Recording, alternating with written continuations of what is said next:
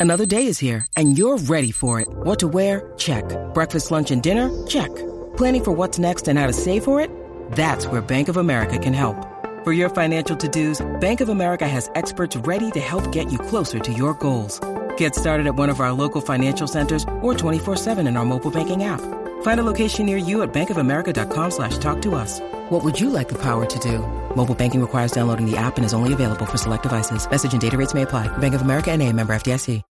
When you need mealtime inspiration, it's worth shopping Kroger, where you'll find over 30,000 mouthwatering choices that excite your inner foodie. And no matter what tasty choice you make, you'll enjoy our everyday low prices, plus extra ways to save, like digital coupons worth over $600 each week. You can also save up to $1 off per gallon at the pump with fuel points. More savings and more inspiring flavors make shopping Kroger worth it every time. Kroger, fresh for everyone. Fuel restrictions apply. Turn up your volume. Your volume. Because you're about to listen to The Sick Podcast. With Tony Marinaro. 55 seconds left in the penalty, a minute and 27 seconds left in regulation time. Boston 4, Montreal 3. Lafleur coming out rather gingerly on the right side. He gives it into Lemaire, back to Lafleur. The sickest Montreal Canadiens podcast. You're in the ball! Sports entertainment like no other. Rejoint, on lui fait perdre la rondelle, une passe devant.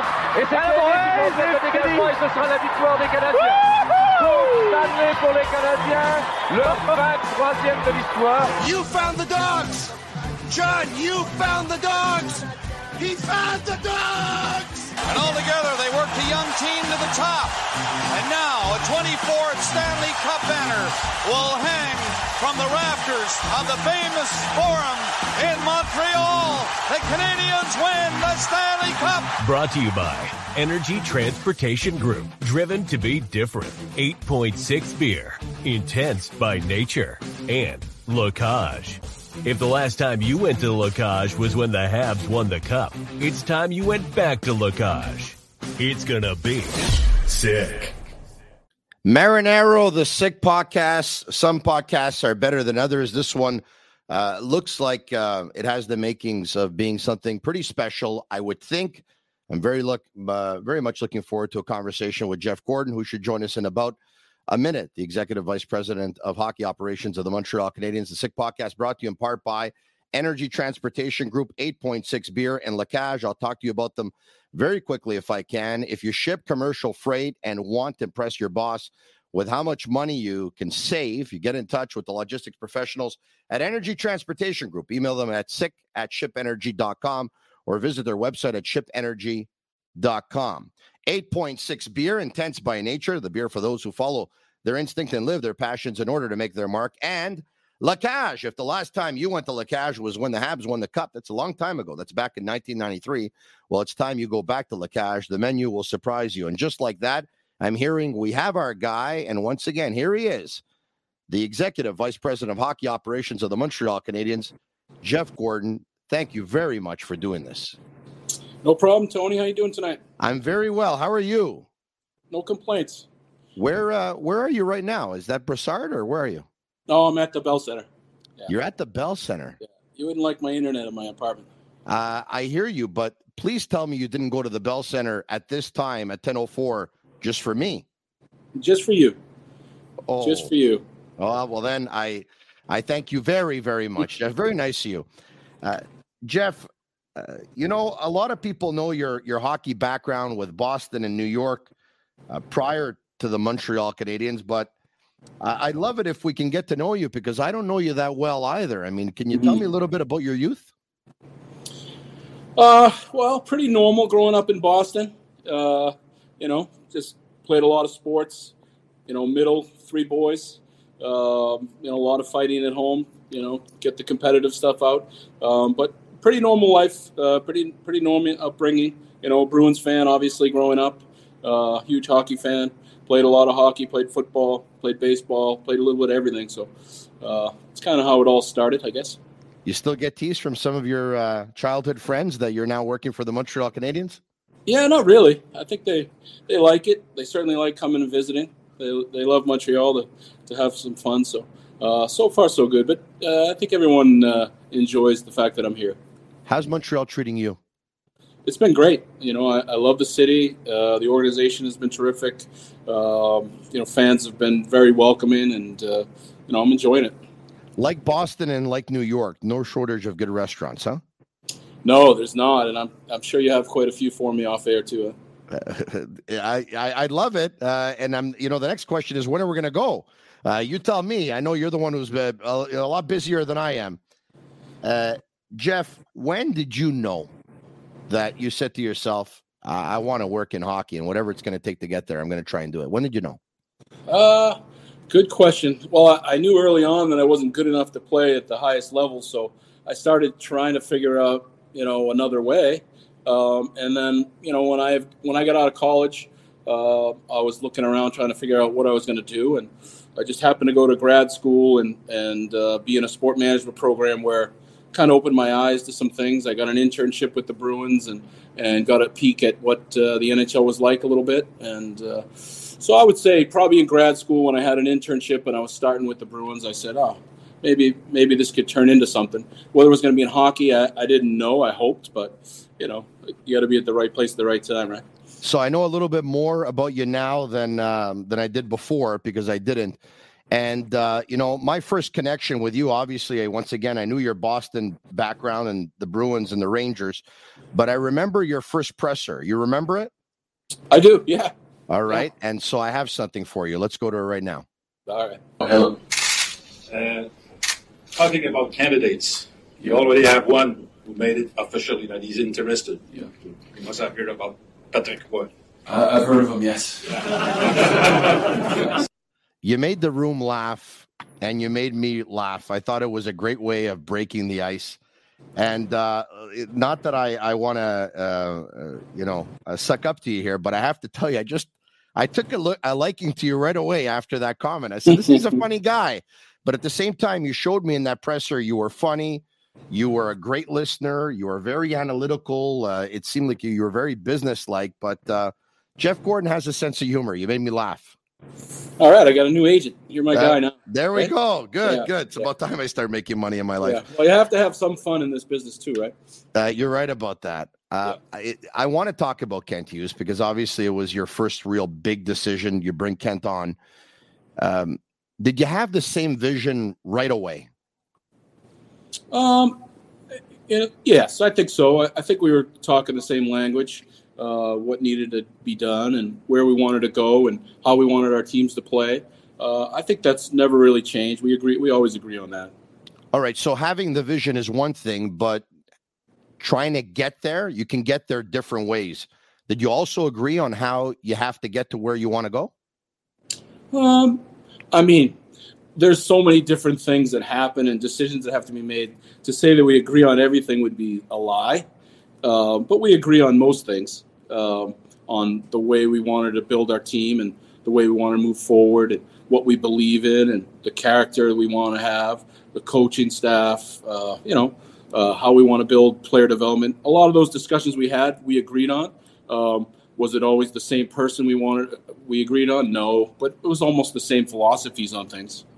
A lot of people are watching right now via our YouTube channel, live on Twitter, live on Facebook, live. Uh, so uh, once again, comment sick if you enjoy the podcast.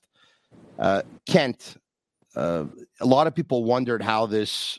I'll call it a, a, a double-headed monster will go that you you kind of work together in unison. How's it been? It's been good. You know, it's uh, we're uh, like I said, we, we agree on a lot. We have the same kind of vision for the team, but we're very different people, and I think we challenge each other every day.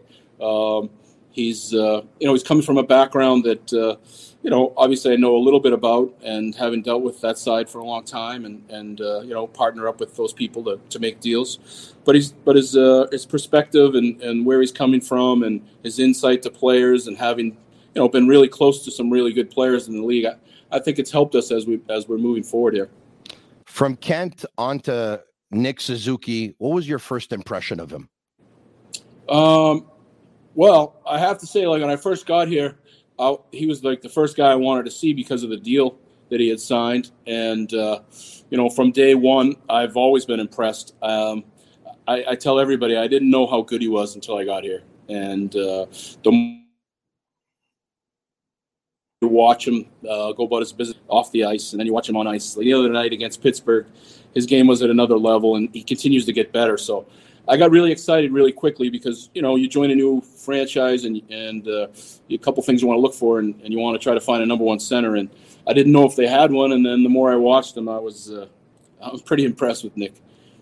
Uh, you know, we're pretty excited too because uh, Montreal Canadiens players picking up more than a point per game. We haven't seen that in a long time. I could be wrong here, but I think if memory serves me well, I think we got to go back 15 years. Alex Kovalev, I think, picked up 84 points one season. Um, you know, you said you were really impressed right off the bat, and then against Pittsburgh the other night, he was on another level where he just he made hockey look really, really easy. Uh, how good can he be? Like, there's there's no doubt. You know, when everyone talks about you need a number one centerman to win the Stanley Cup, at least he's a yep. number one centerman for sure. There's no doubt, eh? I mean, I, I certainly think that now. Yeah, I uh, you consider his age, the way he plays the 200 foot game, uh, the way he rises to occasions, the way he makes people better.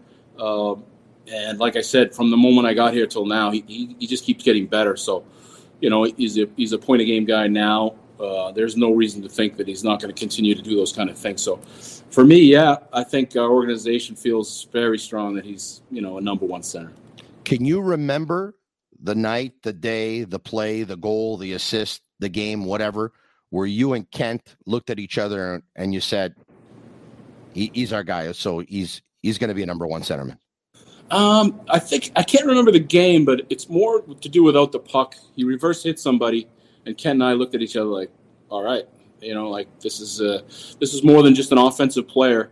Um, this is somebody that gets it." And you know, he was uh, he, he wasn't happy. He was he was feisty. We weren't winning, and somebody came at him and he reverse hit him and dropped him, and and uh, you know, it made us feel pretty good. We we both have uh, you know a pretty close relationship with Patrice Bergeron, and kind of looked at each other and, and thought, you know, those are the kind of things that Patrice does. Your hiring of um, of Marty St. Louis it wasn't unanimous, right? It didn't come without criticism because some said, you know, the lack of experience. He's an assistant coach or a coach of a Pee Wee team or a Bantam team or whatever it is. Yeah. Today, you guys are looking brilliant with that hire. Um, I mean, it's the team is so fun to watch, and Marty seems to be getting uh, a lot out of a lot of his players. What do you, what would you say to those critics today? Uh, why you and Kent were convinced that it was going to work with Marty, or yeah, I mean, I, I, would think today there's probably a lot less critics than there were that day.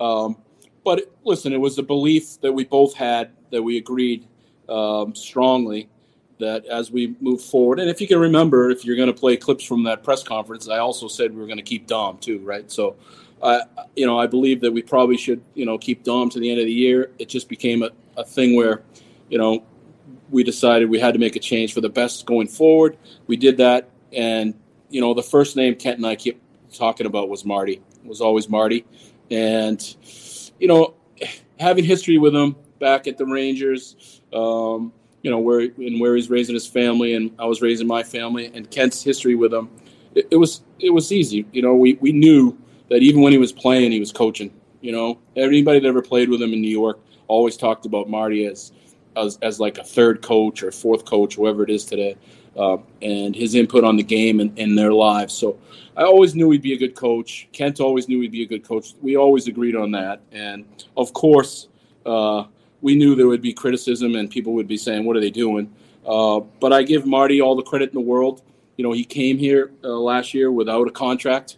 You know, he did his own thing. He put everything on the t- on the table. He put his chips on the table, so to speak, um, right to the middle of the table, really. And uh, he said, "I'll show you. If you're not happy, then do something else." And that's that's kind of how Marty lives his life. And uh, you know, that's probably the biggest reason why Kent and I are so attracted to to him to come here.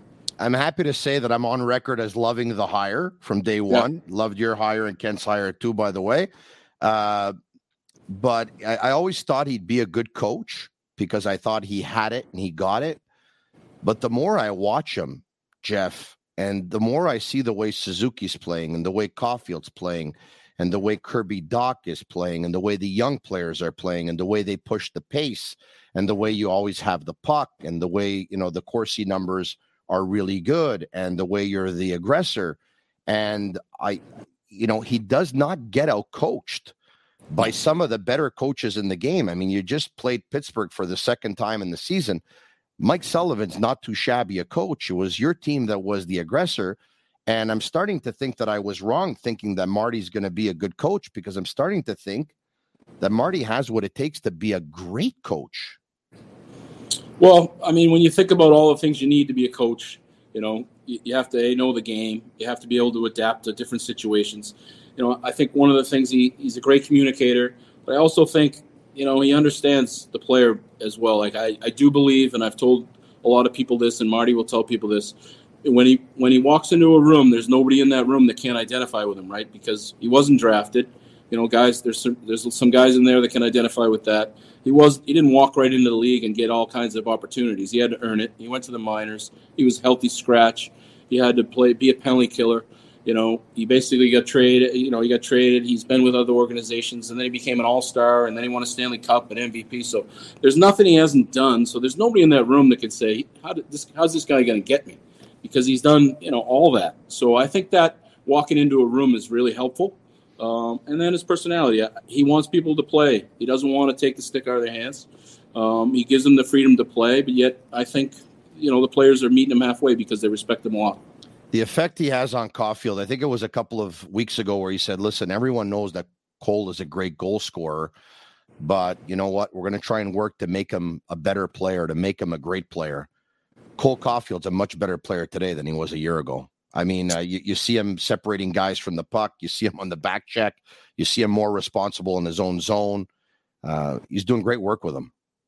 Oh, he is. You know, there's other players too, but you know, Cole's probably the most identifiable from somebody when he got here had, I guess, the one goal, and then he's turned it around. He scores, you know, quite a bit since. So, um, yeah, I mean, listen, again, Cole can look at Marty and and probably see a lot of himself and how he had to play as a smaller player uh, how he had to make it, you know, and uh, you know, obviously, once he walked in here, Marty and Cole obviously felt a reboot and was able to, uh, you know, take off from there. So it's been fun to watch.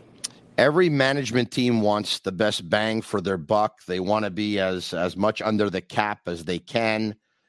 Um, with every goal that Cole scores, uh, yeah. I'm saying to myself, uh, okay, assign this guy already. So can you? There's a bunch of people watching right now, and I, I think everyone's confident that Cole is going to be at Montreal Canadian for a long time. At yeah, least we all hope so. So yeah. how is that going? Yeah. Uh, well, um, we've had conversations with Cole's agent about when is the right time and when it's not going to be a distraction.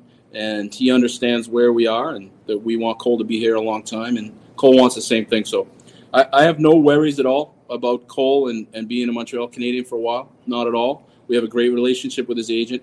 And like I said, Cole's a huge part of this team and he wants to be here. So, you know, that time will come. You know, whether it's a week, a month, or two months, uh, you know, works. Well, we're just getting to that now. But I would say to the, your listeners and yourself, don't worry about it. Cole's going to be here. Should you want to attract free agents? We all know that Montreal it's it's difficult to attract free agents, right? Some don't want to come because of uh, maybe the team wasn't uh, a team that was a Stanley Cup contender for the most part uh, over the last 20 years or so. Uh, there's taxes, there's uh, there's there's there's there's language, there's there's there's there's weather, there's there's no beach. You probably can't play all that much golf, et cetera, et cetera, et cetera. Uh, there's a lot of media like me, and we're not always fun to be around.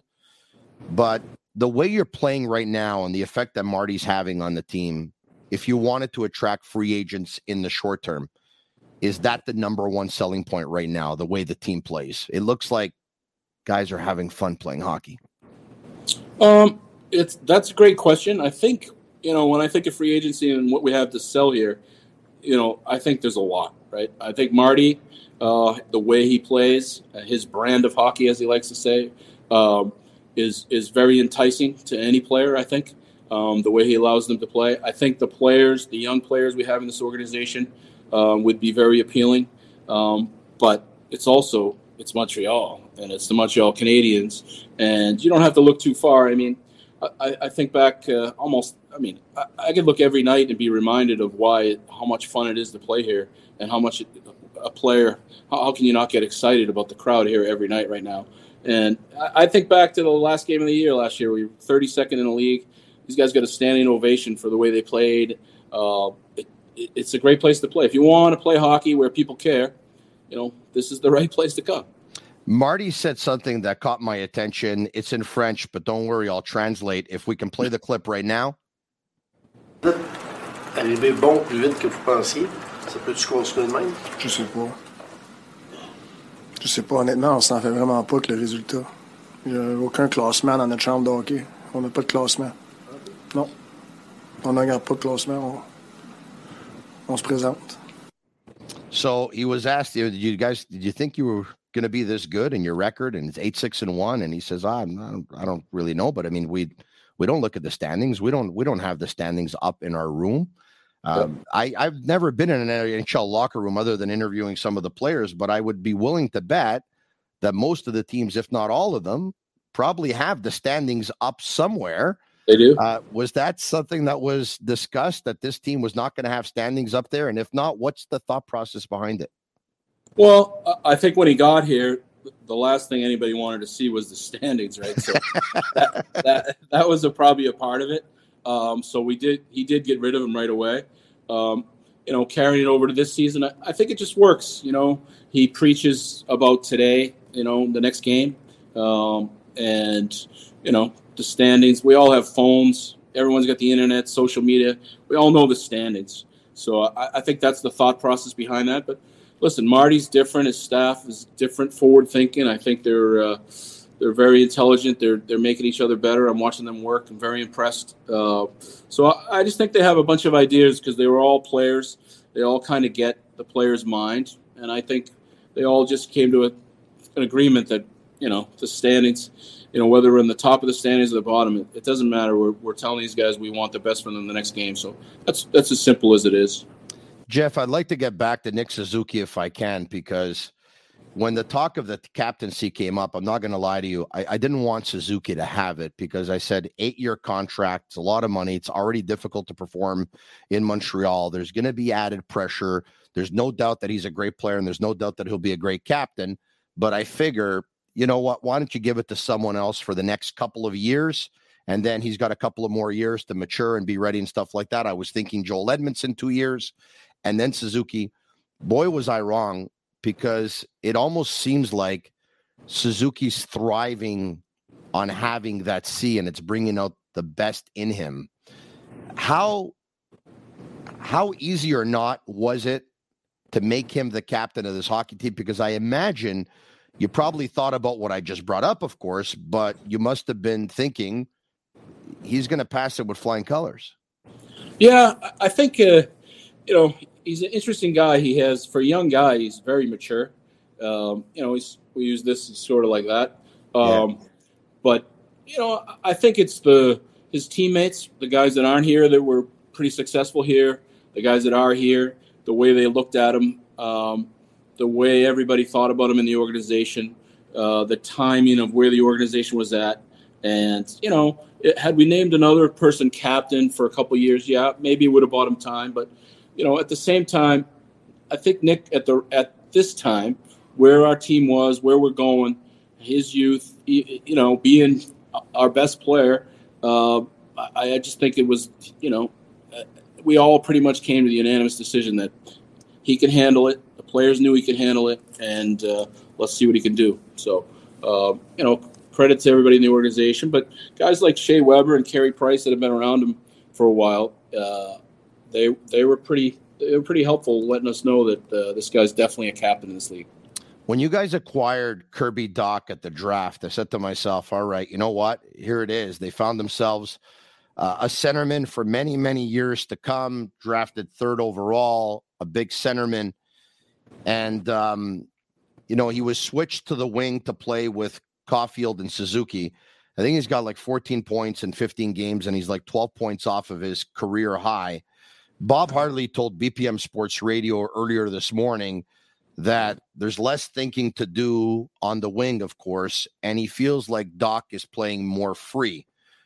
Having said that, I mean, is it too early to make the determination that he might actually be a winger instead of a centerman? Uh, yes or no, and why? And and if he is a winger, I mean, does it does it change anything, or would you you know would you guys have made that deal anyway, like knowing? Yeah, I think so. I think so, but uh, I mean, I, I, think we still think of him as a center. I listen. You ask if you ask Kirby, you know, where do you want to play? You want to play center? You want to play wing? I think he's going to say to you, "Who am I playing with?" Right? And that's you know that's how people think, right? The guys want to play with the best players, and you know, if you want me to play in the wing with those guys, I'm I'm all in. If you want me to play center, I'll do that too. But I, I think we look forward uh, to him at center. But right now, I think Marty's found something that's really working. You know, he thinks at their level. He's got uh, really good chemistry with those two players on and off the ice. Um, so you know, why not go with it, right? And you know, we do have a little bit of luxury of having some centers right now on our team um, that can do some other things for us too. Uh, so listen, I, everyone makes a, a, big deal out of the face-offs and is he a center? I think deep down, I think Kirby's a center. I think he'll be fine at draws. He's working at it, but right now, the way the team's playing, the way that line's clicking, you know, why change it? When I saw him at center early on and, and he was having some struggles in the face-off circle, I said to myself, would be great for Vinny Lecavalier to get on the ice and maybe work with him. Is that something that's been considered? Yeah, Yep, absolutely. Some we talk about all the time. Um, he's working at a lot. Um, Vinny's actually he's built some relationships with some guys on our teams. He talks to them on the phone all the time, so um, he's helping a lot. So, yeah. Okay. Uh, speaking of great young players, uh, Kaiden Guhle versus the Penguins. Two games now he's played against them. I think he's total 46 minutes, um, four assists plus two. Crosby's been pointless. Uh, he he did a great job versus Auston Matthews at the beginning of the season and Alexander Ovechkin. Uh, I think it's safe to say that everyone in the National Hockey League he's he's making a name for himself. This kid. Yeah, without question. I, I think that uh, listen, that's a great pick by those guys that, that got him here, right? So um, great elite skater. Uh, again, personality like Nick, like low maintenance, um, just plays hockey. Um, but what he's done and how he's come on these first 15 games. I don't think anybody, we'd all be lying to say we totally expected him to do that.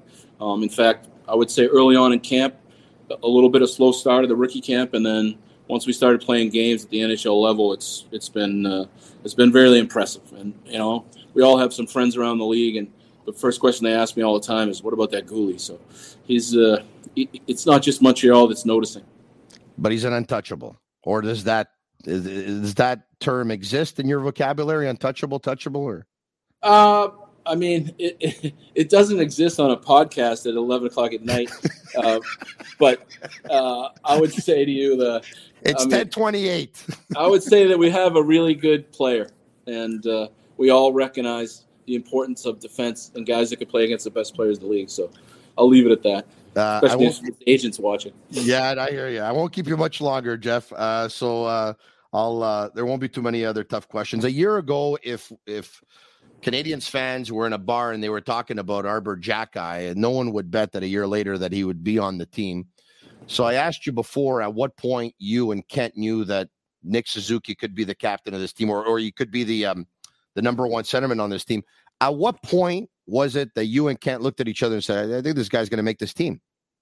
Uh, I think in the Maritimes when we were playing two games there, our last two games on the preseason, um, just that he, you know, he has he just he's he's way more skilled than people think for his size. Uh, he moves really well. Uh, when he makes a mistake, he generally learns from it. Um, he's very good on the blue line, walking offensively. There's just all these little things. I, I, think those two games, you know, we are trying to think of a reason to send him down um, because we thought maybe it would be good for him and to play more and play 25 minutes. But you know, uh, he carved out a niche pretty early for us. Um, he's uh, he does a lot of really good things. He's only getting better. So, you know, right now, uh, you know, he's he's just thinking day to day, which I love about him. And uh, but he's you know, listen, if you if you said, did I jot down on a piece of paper our lineup and was he on it in the off season? Absolutely not. Um, which is a great story. I love that footage uh, behind the scenes at the draft and when you know the entire Montreal Canadiens brass is there and you're talking about the players and Nick Bobrov made a, a great case for Juraj Slafkovsky. Um, we all know how tough it is in your rookie season, especially when you're 18, especially when it's the Montreal Canadiens. Has he shown you a sign or two yet that he can be what you guys think he can be? Oh, I think so. I think. Listen, is a his whole package is is something that's really hard to find. That's how we felt then. That's how we feel now. Um, you know, he's finding his way, and he's had his moments. Um, but I, I, believe he's getting better all the time. I think we saw that before the suspension. Um, we see him getting better and better. So this is a hard league. It's harder and harder for these guys. I don't care if you're first overall, wherever you're coming from, to come into this league at 18, 19. It's so well coached. The players are so fast. Uh, there's a lot happening, culture changes in his mind. So I think he's doing really well with it. We're really impressed, and uh, I do think his upside is huge. Before you talked about in Jack Guy's case, you were wondering whether or not you should send them down. Um, I'm wondering the American Hockey League team.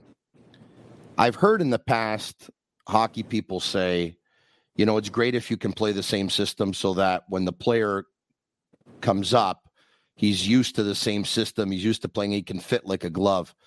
But can the American Hockey League team play the same way this team is playing, or is that not possible because you don't have the same players and you don't have the same skill level? No, I think it's possible. They're, they're doing it. They're trying to play the same way. Uh, and it's been a little bit of an adjustment, right? Because they didn't do it last year, right? Without Marty here. So um, they're making changes to the way they play. They're doing it. Um, yeah, you can definitely play the same style. You know, um, is there you know Nick Suzuki and Cole Caufield and and Sean Monahan's? Um, at, no, but at their level, they're doing it, and uh, you know I, I, definitely think there can be a seamless you know uh, a way of doing it, and, and uh, I think they're doing a pretty good job of it. Speaking of doing a pretty good job, Mike Hoffman has four goals in his last three games. Took a while to get going, but now he's starting to find the back of the net, which obviously is great news. Um, it's it's not going as fast. It's going a little bit slower for Jonathan Drouin. In Dadonov's case, uh, in terms of production, that is, it hasn't worked out at all. Have you and Kent been able to put your finger on why it seems like um, they haven't been able to the pr- produced expectations? Uh, well, I, I think you know the, the, thing about it is we don't really have, a, I would say, a traditional fourth line, so to speak.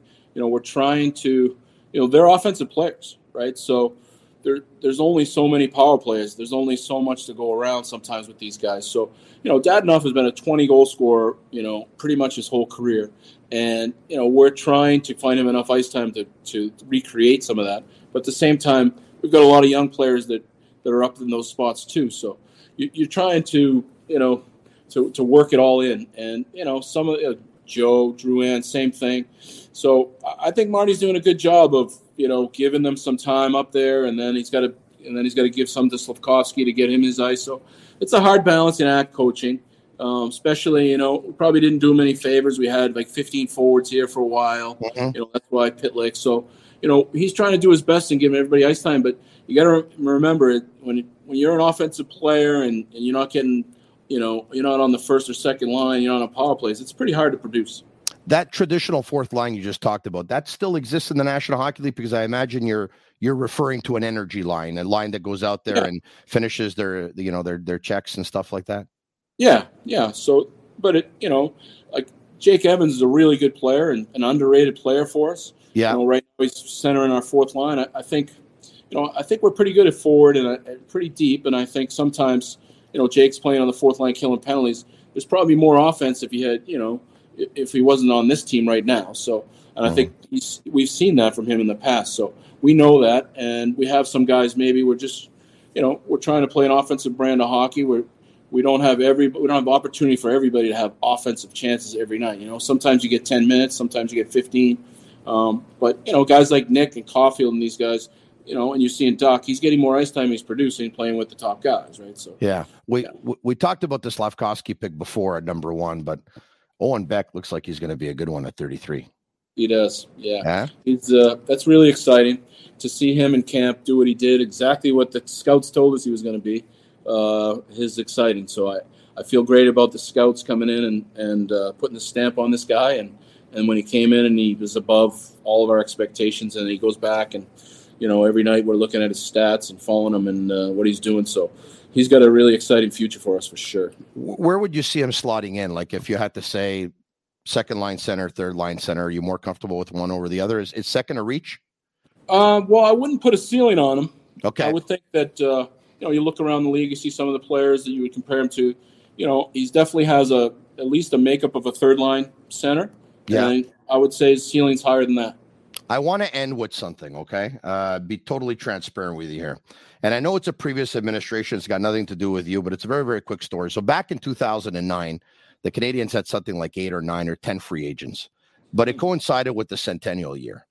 And so they chose to, to get into the playoffs and they went out, I think, four straight versus the Boston Bruins.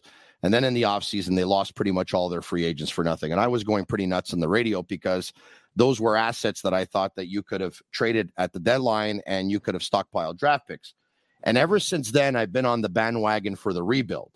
Yeah. Now, a couple of years ago, I wasn't looking too smart because the team made it to the Stanley Cup final, right? But once they didn't win, then it gave me an opportunity to say, you see, I told you they should have rebuilt. But I love where this team is going. It looks like they want to rebuild, but I did not expect this team to be eight, six, and one. I don't want to complain about winning here or where they are in the Right. standings because Yeah. the city is happy and it's a beautiful thing. But can you understand someone like me hearing about how good the top three or four players are going to be in the draft? Now, having said that, we're hearing it's going to be a very deep draft, okay? Maybe as deep as 2003 or deeper. But the top three players, by most accounts, are labeled as generational talents.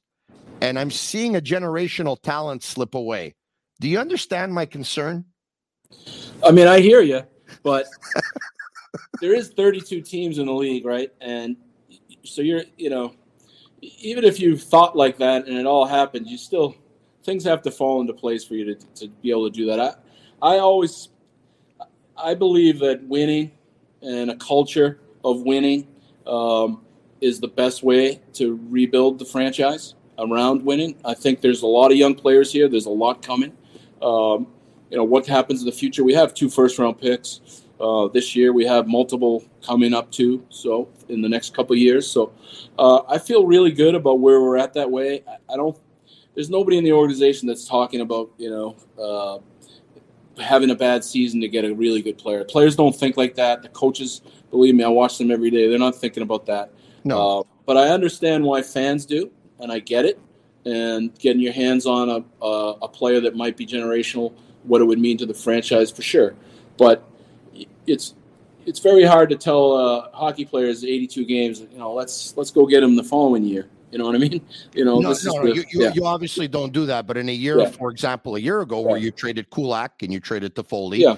and you traded Chiarot Mm-hmm. uh, and you traded Lehkonen, if you trade away some of your depth, chances are it's going to be hard to win games, right? So, Right. uh, I'm just I'm looking at Colorado. I'm looking at Colorado, and and uh, MacKinnon was drafted at one, and Landeskog was drafted at two, and Makar and Bowen Byram were drafted at four, and Rantanen was drafted at ten, and in there there's some other players that they went out and acquired. I think Kadri was probably seven, and uh, and uh, Johnson was a former first round pick. So there's several. Nichushkin, I think, was a ten too. It, it seems to me that the teams that have won the cup, and there are exceptions, had to go through a rebuild and ended up getting that number one centerman, maybe even that number two centerman, and many players that were drafted in the top five or six or top 10. And that's why I'm thinking that that's probably the best way to get there. Am I wrong? Um, well, I think if you look back in the last twenty years, you probably there's there's something to what you're saying, but not always. Um, but I also think if you look, Kirby Dach's a third pick overall, right? Yeah. Um, you know, Nick was well, Suzuki was picked where 15, 16? 13, I believe. Probably should have been higher now. Now you see it, right? Cole, Yeah. same kind of thing. So you know, we have a lot of those guys like Guhle. You know, if you if you did a redraft right now, I'm pretty sure Guhle's going to come out higher. Like, there's a lot of guys that are top ten picks uh, that should have been top ten picks here, right? So uh, I, I feel good about it. Now you got Slafkovsky. There's another one. So I- feel good about where we're at, where we're going. I believe, I do believe, Marty believes, uh, everyone in this organization that there is karma to the way you do things. You try to win. You you, you know you, you have this culture of winning. If you let your franchise slip, slip a little bit, and and and things creep in about losing and and negative attitude around the organization, it's hard to get out of it. And I, I think that uh, if Marty's brought us anything, I, I think he's changed the culture in there. And I think people want to play here. They want to be here. They can see the upside of where we're going. And there's nobody in the room that doesn't think we can't win, you know, each each and every game. So that's what we have. That's what you know. That's how we're going to build it, and uh, I, I think it's going to be fine as we move forward. So my very last one for you, so you can leave the Bell Center before eleven o'clock. yeah, uh, it's a hypothetical. If the trade deadline was two or three weeks away, mm-hmm. after saying what you just said, this team would be a buyer. Um, I don't know. That's a good question. I, I, I don't know where we, you know, I don't know where we'd look if we were. I would say to you that we're game 15. I like to go a game at a time and see what we're doing. Um, it's a good question, I, and I know why you want to know, and I know why the fans would want to know. But listen, I let's play it out. Weird things happen in this league sometimes, um, but as we move along, you know, I think we're going to keep our eye on the future of this franchise. We're going to try to have a team that's built for uh, the long haul, not one time. Um, so those will make decisions with all that in mind. It's and, as uh, fun. Uh, that's probably a good way to dodge your question, but that's, I that's the honest answer. Yeah. Jeff, it's as fun talking to you as it is watching this team, and I really mean that. And I hope you enjoyed this conversation as much as I did. Uh, it's so much fun to watch your team, and I have to tell you that in previous years, it wasn't always as fun. And um, like you said, they gave them a standing ovation last year and uh, they're pushing the pace and they're they're being the aggressor and and I love offensive hockey and we're seeing it. So congratulations on the style of play. Congratulations on a record of 8-6 and 1 after 15 games and congratulations on the work that you and Kent and Marty and everyone have been doing because once again it's uh it's very promising.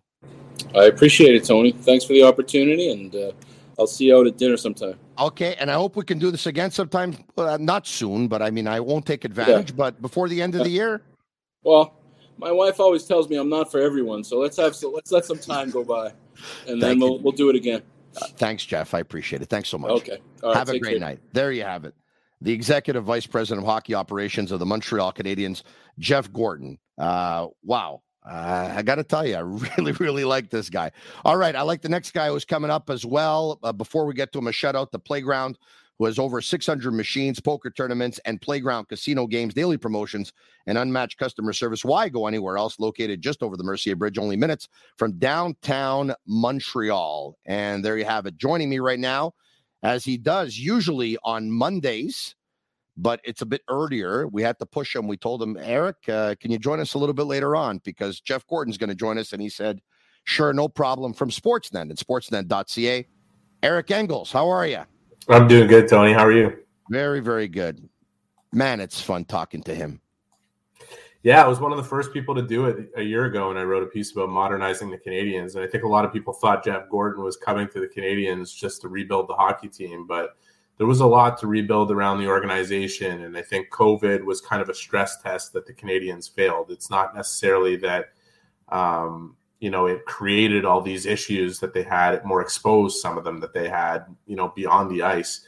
And, you know, good on geoff Molson for recognizing that some changes needed to go down. And this is not to denigrate marc Bergevin. marc Bergevin, to me, is an excellent, excellent hockey man. Um, Jeff gorton came in with a different wealth of experience yeah. Um, in working with premier organizations like the Rangers and the Bruins before that, and virtually working his way up from an internship with the Bruins to becoming uh, an interim GM, and then the work that he did in New York and the experience he had, you know, specific to not only building up the team there, but the organization. And so I just think such a critical hire by Molson um, no matter who was in his ear advising him about it. A lot of people said, "Oh, you know, this was all Gary Bettman and this." And that. I mean, like, who cares? You know, you listen to people who you trust that are around you. Geoff Molson has a good relationship with Gary Bettman as a board of governor member, as a key governor. Um, and you know, to to hear him out and say you should speak to Jeff Gorton and go meet with him, um, if that's in fact what happened, that's always been the rumor here. Um, it didn't take long, I don't think, for Jeff Gorton to convince uh, to convince Geoff Molson that he was the right man for the job in front of him. And look at what's happened since. There's been a dramatic change here within the organization, not just on the ice. Yeah, Marc Bergevin's expertise was in player evaluation, right? Especially at the pro level. And yes, there may have been one or two that slipped away or that he got wrong, but for the most part, I think he had a real good track record. I thought Marc Bergevin won like the majority of his trades, which is a hard thing to do in the National Hockey League when you make trades and you're hitting at about 80 or 85%. But he's he's someone who liked to um, micromanage and, and and take everything on his shoulders. And Jeff Gorton, I think, maybe likes to delegate a little bit more and and and put trust in his people and stuff like that. And I think maybe uh, a little bit more um, um, managing people skills. Uh, I, think, I think Marc Bergevin had a really hard time trusting everybody, you know, widening his circle, and that kind of created a situation over a long period of time where as more time went on, his circle got tighter and tighter and tighter, and therefore that created certain silos within the organization. And when you speak to Jeff Gorton, or when I did a year ago for this piece that I did about modernizing the Canadiens and spoke to Kent Hughes, you know, shortly after that, there was so much talk about them harmonizing the different elements of the Canadiens and the organization off the ice. And that's what you need in order to be a healthy, robust organization. And that leads to inevitably sustainable long term success that the Canadiens are trying to build. And I think if you were to judge these guys, not necessarily based on the results you're seeing right now in an 8 6 1 record, uh, the most the most tangible thing that you could pull at to judge them on is how they have built out the organization and harmonized the different elements and how they've brought in analytics, but those analytics people are working with the coaching staff on a daily basis and the development staff is on site on the ice with the coaching staff every day. And so everybody's in the same room exchanging ideas. And I'm not saying that Marc Bergevin didn't have that type of organization around him where he welcomed opinions from this person or that person. But when it came to the key information, he kept a lot very close to the vest because he didn't want people like you and me putting it out there before he could get to the certain mm-hmm. people out there. So is it, it's just different management styles. And again, I thought Berge is a fantastic hockey evaluator mind. Uh, the, some of the moves he made were were really tremendous from pro pro scouting personnel. Even on the amateur side, they've done they did a lot of work that the Canadiens are benefiting from right now. Their biggest uh, blind spot was development um, and their philosophy yeah. of development, and that has been the greatest emphasis um, of Gorton and Hughes and the people that they brought in. Maybe yeah. because a it was a necessity that that be the focus and b because they just have a different philosophy on it. And we'll find out over time if it's the right one. Yeah and i know trevor timmins took a lot of heat from some but as jeff gorton just said Kaiden Guhle, that's a pretty good pick by them.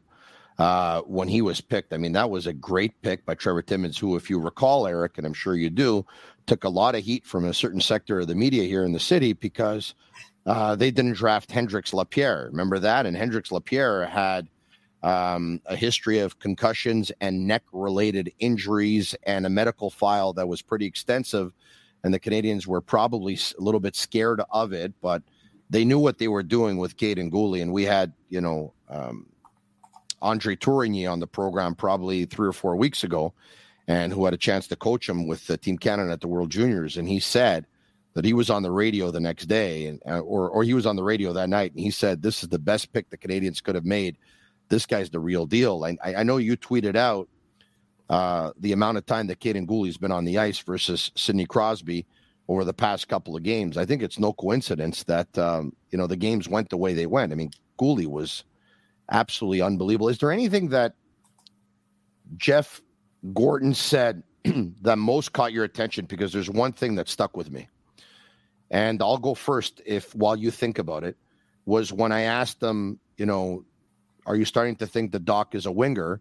And would you have made that trade knowing he would have been a winger? And he said, Yeah, I would have made it anyway. But Dach's a center. Like he didn't even hesitate. He just Dach's a center. And I know he struggles in faceoffs, but he's gonna get it. And Dach is a center. And if you ask him where he wants to play, he wants to play with the best players. And right now, the best players are another center, another winger. But it leads me to believe that when they go out and acquire more players, and maybe a couple of wingers, Dach's going back to center. Well, it's that stuck out to me specifically because I was on your podcast a week ago and you were asking me about Dach center wing, and I was saying I yeah. still think I still think they see him as a center and that he has the ability to be a really good center because I think he has that ability to make players around him better. Uh, I think the biggest benefit of him playing with Suzuki and Caufield on a personal side, obviously, is that he has the ability to play with those guys and produce the level of points he's producing. But the real benefit is that he's gaining confidence. And to see him assert himself and play at that level and prove um, that he is the player he believes himself to be will help him a great deal in his development at center when that time comes because he has that ability to make players around him better and he needs better players to play with for it to really shine through. And I'm not trying to knock some of the guys that he was playing with before because I think it was a pretty good fit with Sean Monahan. Yeah. Um, but at the same time, Sean Monahan's a center. He, he's yeah. not a winger. He has the versatility to play the wing. But, you know, everybody talked about Dach in the Pittsburgh win uh, over the weekend.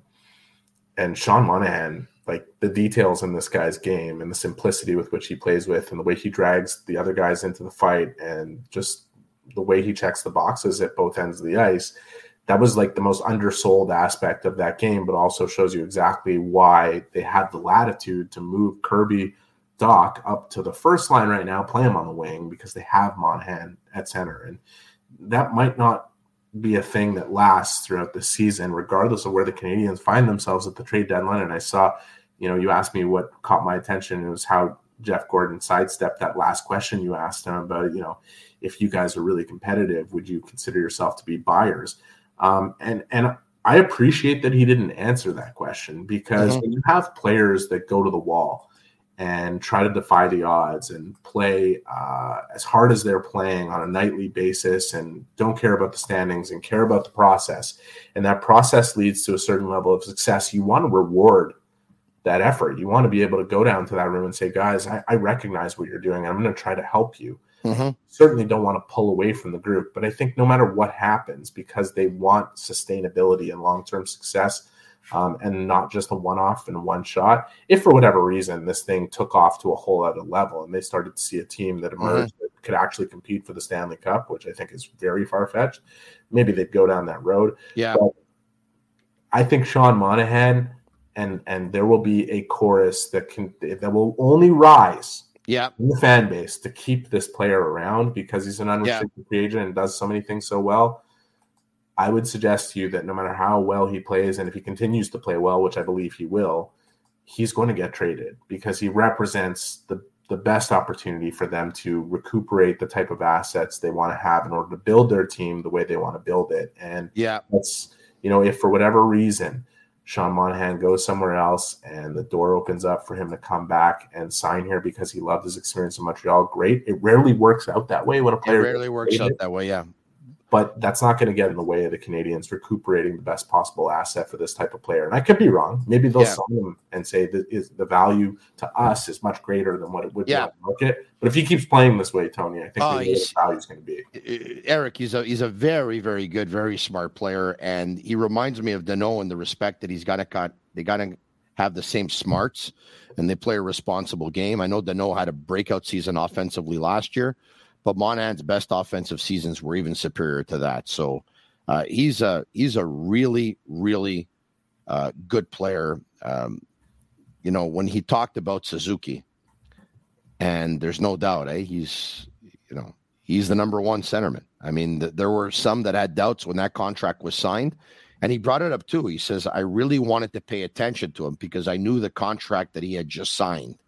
So he was really watching Suzuki when he got here but um, he talked about the level that Suzuki hit on on Saturday night. So Luke Suzuki was unbelievable on Saturday night. He was unbelievable. So he what's looked, the, he like, looked like Sidney Crosby? Like what's the discussion around Suzuki right now in the fan base? Because our the, the fan base of the Montreal Canadiens is quite informed, and you know they're harping. You know, certain people outside of the fan base are hearing about the analytics. People saying, okay, his shooting percentage right now is over 27%. It's over 50% in his last seven games or whatever it is. It's completely unsustainable. He will regress to the mean. He's been a career 12% shooter. Um, and you know, I took this to I took I took this to Suzuki in the room, and I said, you know, what would you say to the suggestion that you're mm-hmm. you're shooting at an unsustainable rate? And he said, well, what it says to me is I'm not shooting enough. You know, there's games where I'm shooting once or twice a game, and that's not enough. What an answer that is, though, eh? It, just it is because that he thinks he thinks things differently than others. It right? is because he's because he's not denying the reality that he's not going to continue to shoot at close to 30% and upwards of 50% and score on every second shot that he takes. But he's not conceding that he's going to score less. Um, and and this is what I have always loved about Nick Suzuki from the first day he came to Montreal. Um, and like the first conversation I had with him, which I remember very clearly mm-hmm. uh, about some amateur scouts that had turned to me and said he doesn't play the game at 100 miles an hour and possibly never will and this could be a knock on him. And he said, "Well, I don't need to play the game at 100 miles an hour. Um, you know, I'd rather beat a player with my smarts, assess a situation, um, you know, wait for them to come to me and beat them, going around them, change gears, whatever it is." Like this kid, mm-hmm. who's now very much a man and has been mature beyond his years since day one of stepping into this white hot marketplace, knows exactly how good he is and exactly how good he good he could be and he's known from day one. And, and like it's a great contrast to his personality because he comes off as someone who is so purely like if you had a stamp of the Canadian flag, you could put mm-hmm. Nick Suzuki's face on it. He is very humble. He will not go on and on about himself and his personal stats and what he's but that doesn't mean that he doesn't believe in himself uh, to the degree to which he can produce the type of hockey we're seeing from him right now. And I, I, was on with you, I don't know, it was a week or two ago where I said I strongly believe that this player could pl- could put up over 90 points in a season. And I think we've all, a lot of people have looked at him at capped out at between 70 and 80. Um, and that, that would be the max he would ever hit. Um, I don't know that he's going to sustain the type of production that we're seeing from him mm-hmm. throughout an entire season but my belief has never been stronger that this guy is going to be an 80 to 90 to even a 100 point player at this level um, if not for one season then over several and and i'm not i'm not sitting here disillusioned or or under the illusion that he can sustain a 50% shooting percentage or a 30% shooting percentage. Yeah. But he is really smart in terms of his shot selection and he has a incredibly deceptive shot and a very fast release. Yeah. Um, and the fact that he is both a goal scoring threat and a playmaking threat is a variety to his game that not a lot of players can play with from his position and he plays both ends of the ice and takes pride in that. And he's 23 and only getting better. So yeah, yeah, I agree with Jeff Gorton. He is a number one center, and um, he's going to turn into one of the best ones I think in this league. Well, this is what I know. I know that um, there have been great one-two punches in the history of the National Hockey League. Uh, obviously, with Gretzky and Kurri and Lemieux and Jagr, and Hull and Oates, and the list goes on and on. And Trottier and Bossy. Um, it's been a while since the Canadiens had a one-two punch, and Max Pacioretty always scored goals, but you know David Desharnais was his centerman for many, many years, and with all due respect to David, he had not hit that status. But Nick Suzuki and Cole Caufield are an unbelievable one-two punch right now, and it looks like they can end up being an unbelievable one-two punch for the Montreal Canadiens for at least the next seven years. Yeah, and you know, there's a common trait between them, and a common trait between almost all the prospects that everyone is so excited about when it comes to the Canadiens, and and it's a big part of the reason why Martin St. Louis is having the type of success he's having. Because I remember him saying very early on, if not his first press conference, that it's the cerebral players that will really excel under his coaching style. And if you really want to look at the best assets of all these players, and I think a lot of people would look at Caufield and say, "Oh, it's his shot." It's his brain uh, Suzuki, same thing. Kaiden Guhle, same thing. Although skating is obviously elite, it's a mm-hmm. maker for him. Kirby Dach, same thing. The way he thinks the game. Um, you know, even a player like this year who hasn't had that type of success and ends up in the minors and maybe at one point will come back is Rem Pitlick and the success he had last year under Marty St. Louis. Because he's a very smart player. Jake Evans, very smart player. Um, yeah, he's not producing points, but man, they don't beat Pittsburgh without him coming up with huge face-off wins in their own zone against Crosby. Yeah, first yeah. half of the game, and um, just taking care of the little details and being a pretty good player for that. Like there's there's all these players and the common trait among them is like their best asset is their their brain. And like owen beck will fit into that as we come along. Lane hutson is another type of guy. Sean farrell um, did you see jeff gorton when i talked to him about owen beck? It's just he's just yeah how could you not be excited? You get a kid yeah. like that in the second round he dips out um, and uh, who scored a hat trick on the weekend eh by the way? Yeah he's not bad. Yeah. Uh, like scored a, scored a hat trick owen beck. Owen beck also has a a huge chip on his shoulder, which is always a good trait for a player. Like he believed that he should have been a first round pick in the OHL draft and slipped yeah. out. People underestimated his offense. Um, in this year's draft, he believed he should have been a first round pick, and everyone undersold his offense, and nobody talked about his shot. His shot is a lethal weapon. Um, his shot, which he exhibited at NHL training camp and through the preseason, mm-hmm. is not just an NHL shot. It is a quality NHL shot right now at this stage of his development. Um, and if he continues to use it to great effect in the Ontario Hockey League, that's a skill he's going to take up here in the National Hockey League, which I think he'll be playing in pretty soon. Um, I love Jeff Gorton's answer on on the player that he has what it takes to be a quality third line center, um, but his ceiling is certainly above that. Um, I think a lot of people are naturally saying, okay, great. If Dach is is going to play the wing with those guys because that line works so well, then Owen Beck will automatically slot. The reality is, he's likely to be a high quality third line center, but you shouldn't, if you're a manager or the executive vice president of hockey operations, put that ceiling on a player.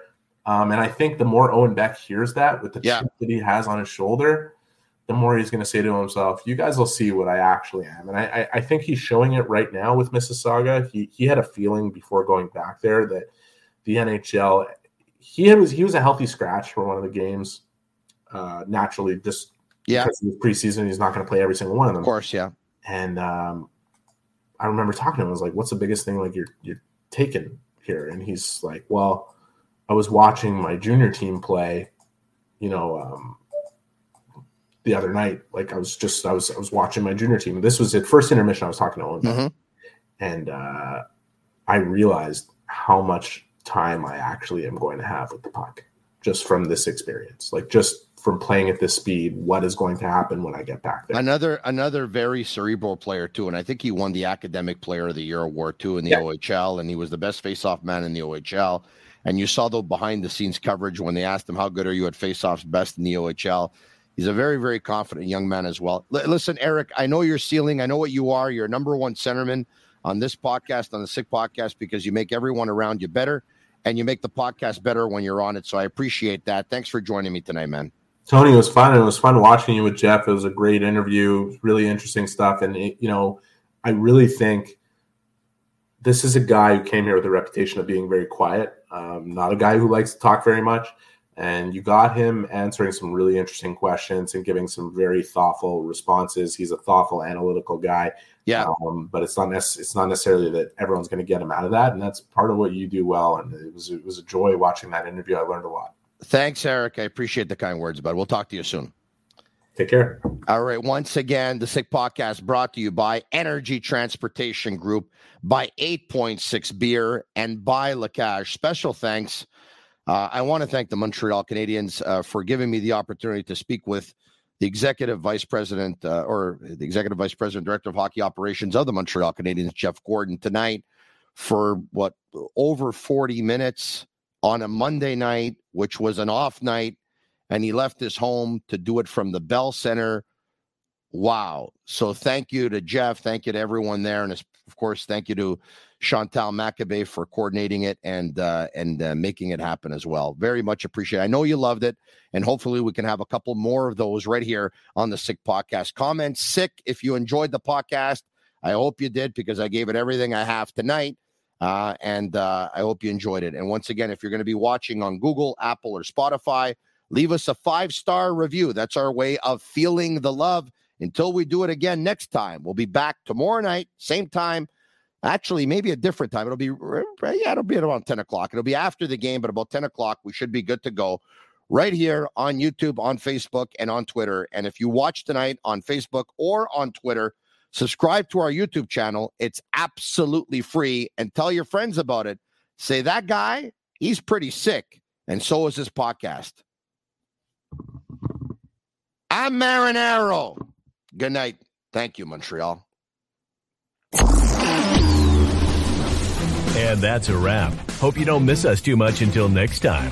Follow the Sick Podcast with Tony Marinaro on YouTube, Instagram, Facebook, Google Play, and Apple Podcasts. The Sick Podcast is brought to you by Energy Transportation Group, driven to be different. 8.6, intense by nature, and La Cage. If the last time you went to La Cage was when the Habs won the cup, it's time you went back to La Cage.